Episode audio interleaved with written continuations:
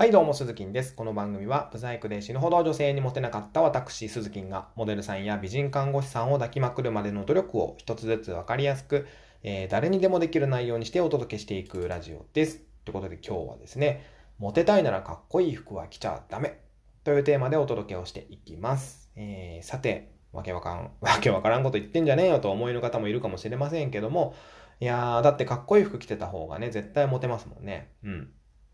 これ聞いてくださっているあなたもデートするときに着るかっこいい勝負服みたいなものを持っているかもしれません。えー、でも、でもですよ、その服って本当にかっこいいんですかってことですよ。あの、決して馬鹿にしているとかそういうわけではなくて、えー、例えばですけども、男性は、まあ、フェラーリとかランボルギーニとかかっこいいっていう人が多いですよね。でも女性はそうじゃなくて、うん、まあ、ハイラックスサーフとか、ハリアーとか、プラボとか、まあ、その辺の車の方がかっこいいと感じる人が多いと思います。つまりは自分がかっこいいと思っている服っていうのは女性からしたらかっこよくないかもよってことです。えー、あなたが思うかっこいいと女性が思うかっこいいっていうのは全然違うわけですよ。人は第一印象で9割決まるって言われてますけども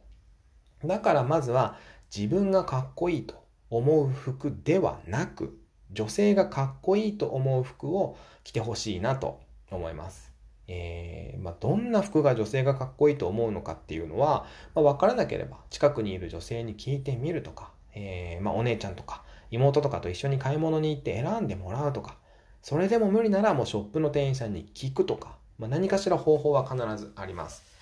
えー、で、こういうとですね、じゃあ自分の好きな服は一生着れないんですかとか、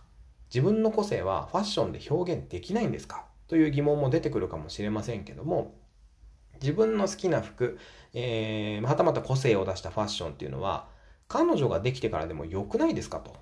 思うんですね、えー、自分のことを好きになってくれた女性なら、あなたの個性も全部受け止めてくれるはずです。だからまずは第一印象に全てをかけて女性に好かれる服を着てください。えー、それでやっとやっとスタートラインに立てるんですよ。はい。僕はここをずっと勘違いしてまして。